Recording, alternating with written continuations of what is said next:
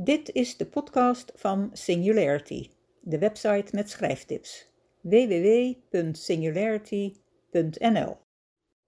Deze podcast heeft als titel Inspiratie voor het thema van je boek. Het thema is het basisidee en de fundering van je boek. Een bouwsteen. Het is de grote lijn van het verhaal en stuurt het verhaal aan. Ook goed te gebruiken om je mening of standpunt te uiten. Thema's draaien vaak om wat het betekent om een mens te zijn. Het leven, de samenleving, de huidige en de toekomstige, existentiële crisis, de aard van de mens, enzovoort. Iedere mens heeft daar zo zijn eigen kijk op. En die verschillende blikken kunnen vaak botsen. En dat zou een veelbelovend zaadje kunnen zijn voor het conflict in je boek. Tegenwoordig wordt het thema meestal niet expliciet genoemd, maar wordt het duidelijk door het verhaal. Wat zijn aansprekende thema's? Ik noem er hier zes. Te beginnen met de natuur als vijand. Het leven van de meeste mensen speelt zich voornamelijk af in mensenland. Hun aandacht is daar dan ook voornamelijk op gericht.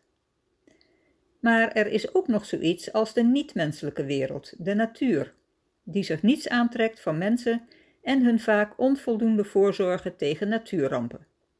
Zoals we pas hebben gezien bij de overstromingen in Duitsland, België en het zuiden van Nederland.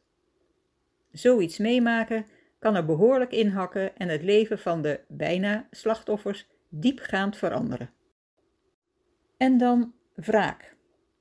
Iets heel anders wat het leven van je personage kan veranderen, is wraak. Er zijn weinig andere emoties die zo sterk kunnen motiveren. Wraak kan een aardige, empathische mens veranderen in een nietsontziende wreker. Denk bijvoorbeeld aan een man die zijn vrouw aanbidt, totdat hij erachter komt dat ze een minnaar heeft en voelt dat hij niet verder kan leven totdat hij daar genoegdoening voor heeft bereikt. Vervolgens verlies. Niet het verlies van een portemonnee, maar het verlies van een dierbare, wat zozeer het leven van je personage kapot kan maken, dat hij zonder die geliefde niet meer wil leven. Kunnen familie en vrienden hem daarvan afhouden? Gerechtigheid geschiedt. Onrecht, onderdrukking, dwingelandij, onheuse bejegening en dergelijke roepen frustratie op. Vooral als het slachtoffer er niets aan kan veranderen, in eerste instantie. Als hij of zij die onrechtvaardigheid dan toch overwint, geeft dat grote voldoening. Goed tegen kwaad.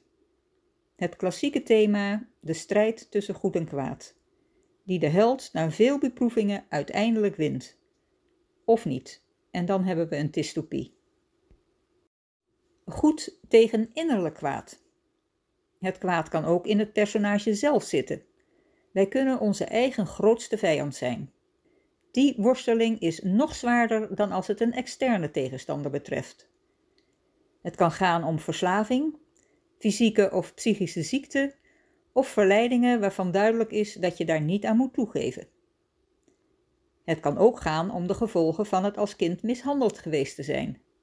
In de spannende thrillers van het schrijfduo Hjorth Rosenfeldt is de verknipte seriemoordenaar vaak iemand die in zijn jeugd door zijn ouders aan pedoseksuelen is blootgesteld.